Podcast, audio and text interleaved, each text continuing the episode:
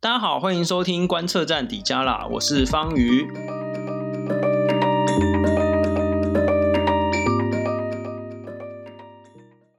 那今天呢，我们在这个特别节目当中呢，有一位特别来宾，他是来自于文化大学新闻系的张志祥同学。志祥你好，各位观众大家好，我是来自文化大学新闻系二年级的学生。我们的媒体叫华冈融媒体。那今天主要是想来访问方瑜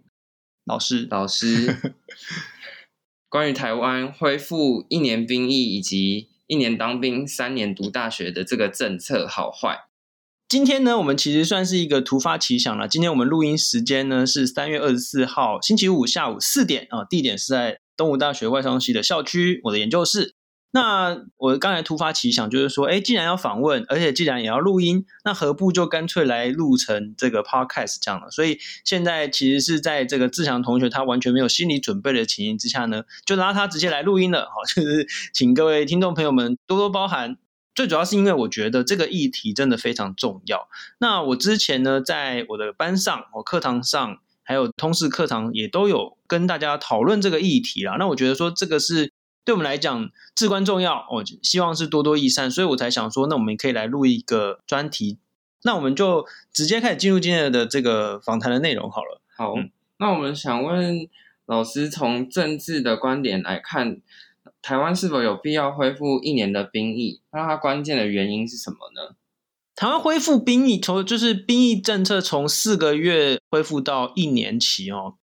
最主要的原因当然就是为了要增强。国防的实力嘛，现在很明显的就是根据国防部提出来的报告，还有根据各方的这个评估，我们的军人人数是不够的，尤其是没有兵呐、啊，没有兵。那所以说，你延长的这个义务役的役期，不能说延长，应该说恢复了。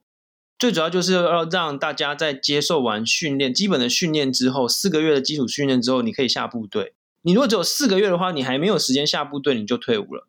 那所以等于就是你呃这些义务役永远没有办法到基层的部队去。我们现在募兵又募的不好哦，这个成效没有到当初预期的好，再加上少子化各种问题，所以其实我们的兵源是不够的。所以让这个兵役制度可以恢复到一年，其实就是主要的目的，当然就要增强国防实力，而透过的机制当然就是让兵多一点。那依照您以前的经验，可能是您以前当兵的经验。那来看这个一年的兵役是否能够确实的强化到台湾的国防？从兵的人数上来看是可以的。我们目前看到政府提出来的这些方案，也包括说就是要分区分出不同的部队的任务。那现在增加兵员的部分，哈，最主要是想要去用在那个守备的方面，哦，让这个任务呃明确化。那如果说我们可以补到一定的兵员，然后让这些兵员呢去增加所谓的滩岸守备啊，哦，还有国土防卫的那个部分的话呢，那的确可以增加那个部分的量能啊。那是第一个。那第二个，我觉得呃蛮看后续相关的配套措施，也就是说呢，在我们让当兵的时间可以有一年，必须要配合的是训练的能量有没有增加。我就是说，假设训练能量能够相应的增加，以及提升它相关的品质的话，那我们才能够真正确保说这些军人、这些义务役的士兵是可以被运用，而且可以投入战场的。那在这种情形之下，我们的国防实力当然就是会增加。哦，所以说除了数量之外，我们在这一个品质训练的品质上面也必须要有所提升，这样能够才能够达到这个政策的这个目的。那我想插入一个比较个人的问题。就是，请问教授有当过兵吗？有啊，我有当过兵。我是我是当狱官，然后我是在花莲机场哦，然后我那个时候是宪兵，是负责守门的，守门，那个机场的基地守门这样子。对，那跟义务役比较起来有差别吗？我是义务役的狱官嘛，那所以其实就是义务役没有错哦。嗯，那训练的方式也相同，训练方式相同，因为我们都是会先经过我那我忘了几周哎。六周是不是？还是反正就是会有一个基本训，基本训训完了之后再去专业训。那专业训就是，比如说我是宪兵，那我就去宪兵学校。所以你是哪一个军种，你就去哪一个军种。那训完了之后呢，再下部队。其实你看看，光是那个训练的那个时数就蛮长，因为前面基础训再加上去专业训的部分加起来，其实你真正在部队待的时间也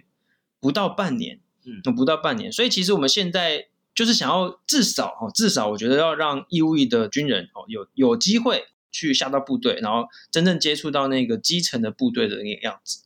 那回到军人本身好了，那从他们的薪资调整，从原本的六千元提升到两万六千三百零七元，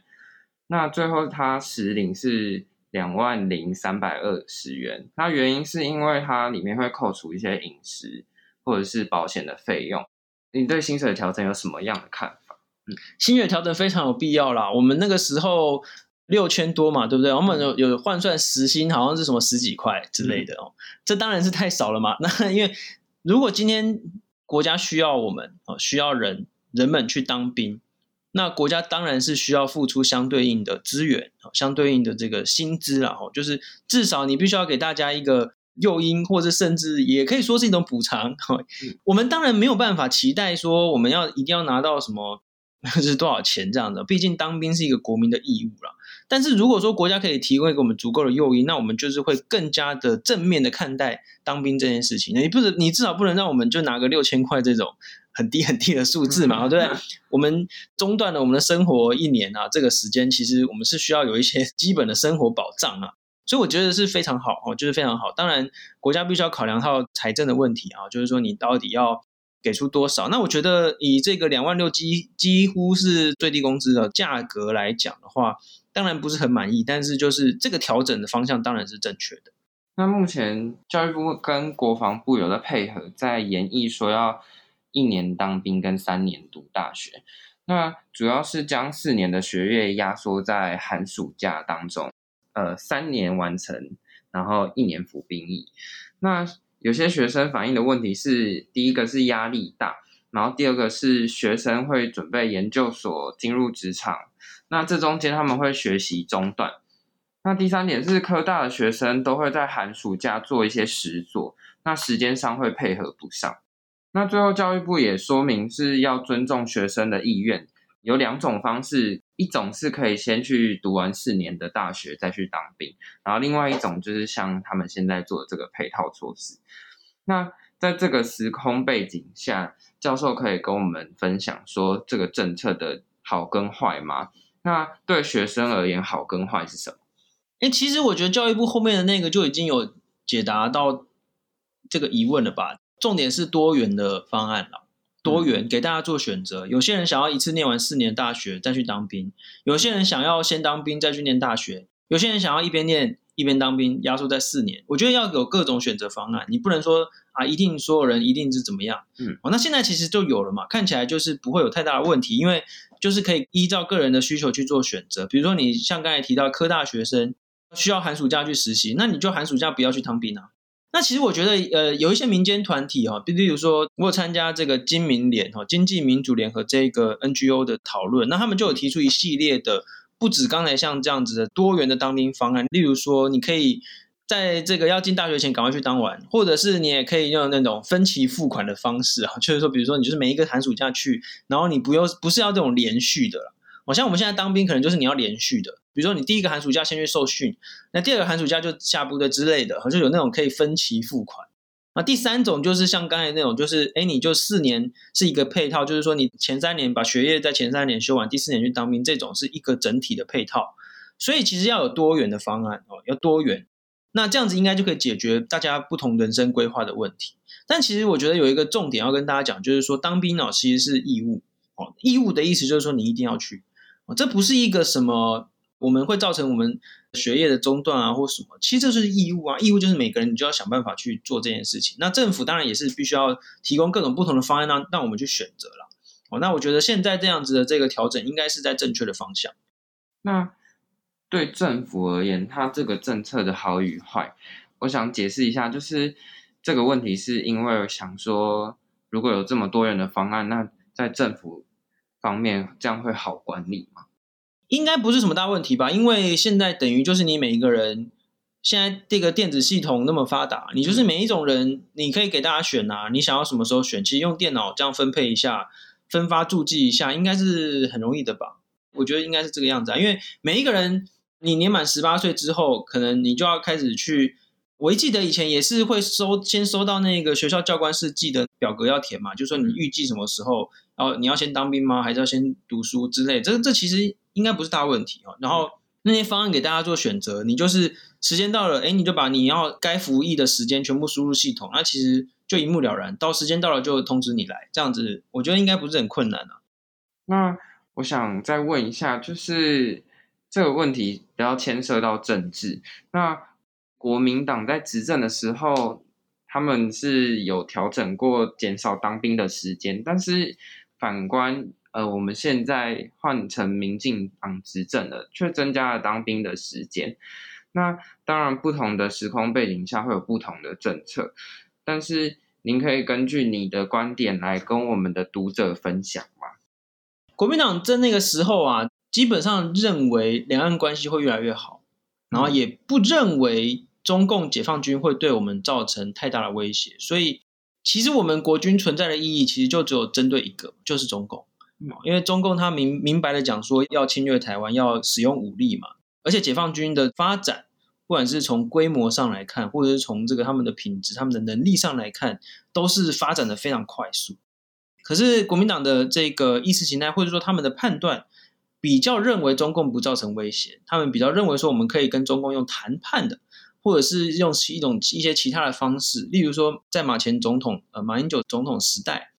他就说，只要我们有听中共的话，也也就是说，中共希望我们讲什么，我们就讲什么，这样自然而然就会有很好的两岸关系。嗯、那中共希望我们讲什么，在他那个时代是就九二共识嘛，哦，一中原则啊，一中原则其实就是讲说台湾属于中国啦，还有就是讲说我们都是中国人哦，ethnic Chinese。然后反台独这些哦，假设中共就说中共要我们讲这个，我们就讲两岸关系就会好。可是事实上，就算不管两岸关系再怎么样互动，解放军的这个继续扩张，然后呢，解放军在这个比如说南海实行岛礁的军事化、盖军事基地啊等等，这些对外扩张的这个野心其实是藏不住的。那对台湾来说呢，我们要怎么样做好自我防卫，就变成是一个非常重要的议题。可是。呃，以前国民党的时期，他们就是比较认为说，我们不要用这种呃备战的方式去做准备，他们比较认为说我们要去谈判这样，所以他们又更倾向，比如说现在美国卖台湾一些武器啊、军售啊等等，国民党通常都会跳出来反对嘛。哦，所以其实这其实是一脉相承，就是他们觉得中共的威胁没那么大，然后觉得说我们不需要那么多军队，所以就裁军，哦，等于是献武裁军的意思，然后就是就是他们认为这样子是比较好的防御的方式。那反过来说，民进党这边，民党政府从二零一六年开始上台，推行了很多军事相关的这个改革，讯息很清楚，就是说中共想要侵犯我们，那中中共想要并吞我们，那我们必须要做好准备嘛，你不能傻傻给他打，对不对？你必须要做好准备，各种各式各样的，比如说军售也好，这个后备体制的动员也好，或者现在这个兵役的这个呃恢复也好，我就是说各方面我们都要做好准备。那这个就是我觉得国民党跟民进党蛮鲜明的不同的选择啦。嗯嗯，那这个问题我想衍生一个问题，就是这样来看的话，你会觉得说有点像是在走回头路嘛？就是这个政策好像变成在倒退了。哦不不不，那个第一，中共的解放军的那个军费每年十趴以上的这个成长，快速高度的成长，连续维持了很多很多年。中共对我们的威胁的程度哦，一直在增加。而且这个紧急的程度也是一直在增加，尤其是像美国，他们有各种军事将领、情报界的高官等等，在国会的听证会一直讲说，这个中共对整个台湾海峡甚至整个东亚的威胁是持续在增加的。所以，我们没有什么回头路不回头路的问题，我们只有我们唯一的选择就是要好好的加强防御，因为之前那个总统。马英九总统他们认为说中共的威胁没那么大，所以我们可以裁军，可以限，限制军售，什么都没问题。他们觉得这是必要的。可是问题就是说，这就是取决于我们对世界局势的认知不一样，我们取决于我们对中国的认知不一样。他们觉得说要裁军，要这个不要买军售，可是我们会觉得说，现在的世界局势以及考虑到中共的这个威胁，我们当然要好好的加强自己啊。那不叫做倒退，也不叫回头路，因为之前马英九他们那个做法，我个人看起来就是错误的。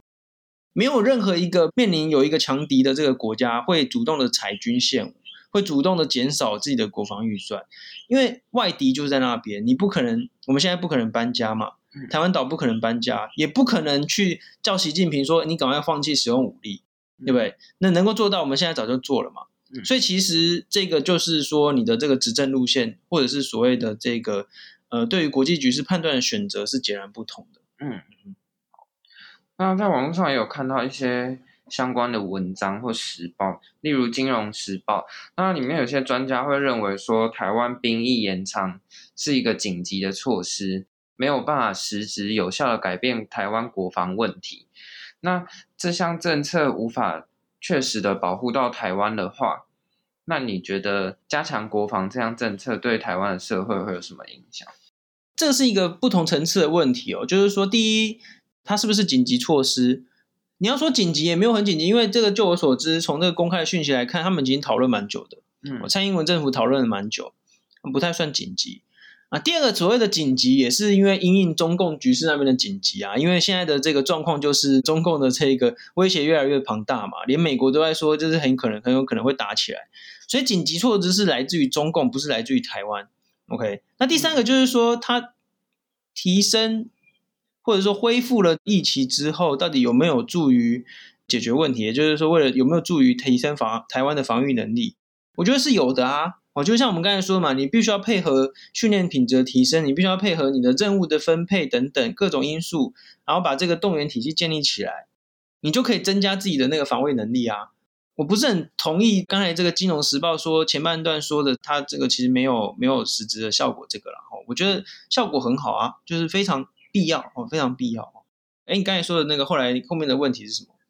嗯，后面的问题是。你有接触过九十五年次的学生吗？或是你知道他们对于这方面的想法？九十五年次现在是大几啊？现在是高三要升大，高三大学就是他们开始从他们开始要重新当兵的，对不对？对对对。我没有接触过这类的学生，但是我有接触大学生，就是说以现在大三、大二左右这个年纪啊，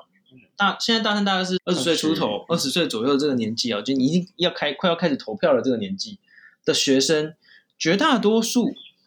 其实都对目前的军事的政策或者是国军的状况并没有足够的信心。那我觉得没有足够的信心是来自于，因为我看他们的这个表达跟有的时候，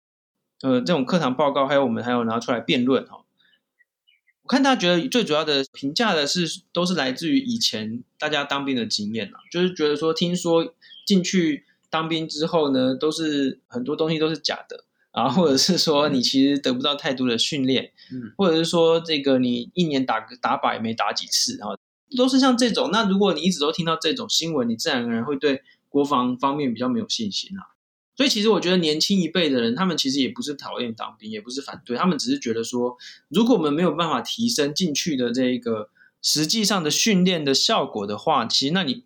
就只是进去浪费时间。所以我觉得现在很重要，就是国防部。整个政府必须要很努力的提升那个，不管是新兵也好，或者是专业训也好，那个训练的那个品质。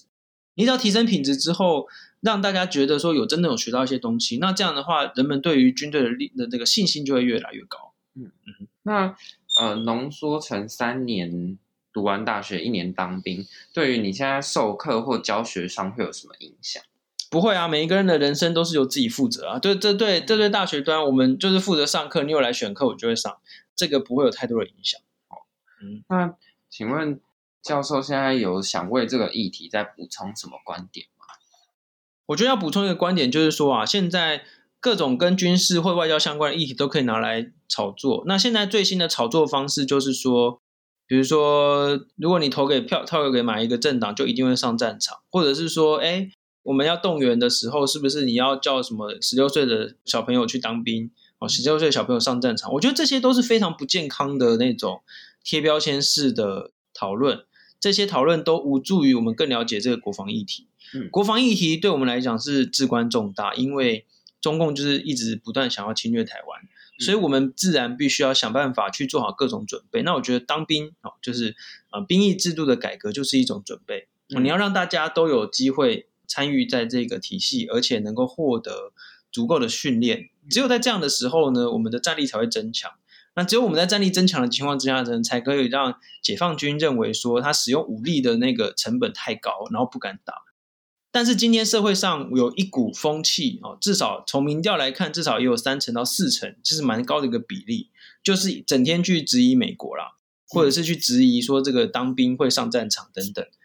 啊，当兵本来就是要上战场，不然呢？哦，就是当中共真的要打过来的时候，我们当然要想尽办法去阻止嘛。嗯，这是一个假设性的场景，但是它很有可能在未来发生。哦，所以我们。已经知道这件事情，或者是已经有美国的情报机构、各国的情报机构都有讲这件事情的情形，我们就不能在那边天真。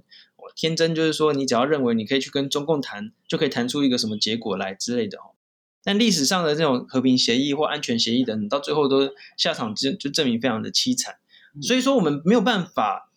期待任何的国际法或者是那些组织或者是制度能够约束到中国的领导者。但是我们可以做好的事情，就是从自己本身的这个军事防卫力量的加强，让独裁者觉得，让独裁者知道说，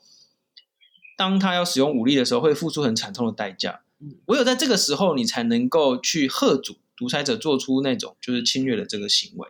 如果说我们国内都自己就是有一堆要放弃呃军事手段，或者是说在放弃治疗，或者说他们觉得他们就是觉得说不需要那么的准备。自我防卫这样的，如果说这些人的那个比例更高，或者是现在其实已经蛮高，大概有三成多到四成这样，蛮高。这些人会继续发酵，他们去会继续去影响到其他的人，然后或者是他们会去为像是有一些这个统派的这个媒体啊背书啊等等。那我觉得我们自己本身要先有这个自我防卫的决心。像乌克兰就是嘛，你看乌克兰人之所以能够奋勇抵抗到现在，也是因为他们。就是非常一全体上下一心，然后就去加强他们自我防卫，然后就是坚决不会投降。那我觉得我们台湾，既然中共都已经摆明了说他们不放弃使用武力，那我们更应该要去做好各种准备。我觉得这个是对我们来说很重要的事情。就是很像回到第一题，就是关键的原因，就是因为呃我们没办法排除就是中共使用武力威胁我们，所以我们才需要做好准备。没有错啊，没有错啊，因为因为我们现在就是要面临到这样子的一个外在强权的这个威胁嘛，那所以我们当然没有没有选择，我们没有选择余地的说我们不要不要这些军售，或者是说要裁员啊等等，因为我们必须要维持基本的战力，这样子让习近平相信说，假设他真的出兵，他会付出很惨痛的代价，而且还不一定打得赢。嗯，OK，在这种状况下，他就不会出兵了。嗯，对啊。好，那我们今天的访问就到这边。呃，谢谢志祥同学。那同你要不要再跟大家打个招呼啊？Hello，大家好，我是志祥。那呃，我也是第一次录 Podcast，所以我可能有很多地方呃讲话不清楚的地方，再请大家多多包容。然后也谢谢呃方瑜教授呃分享这些很新颖的观点给我们华冈荣媒体，让我们的读者可以从这篇新闻稿可以了解说。呃，政治啊，学生当兵啊，这些议题，谢谢。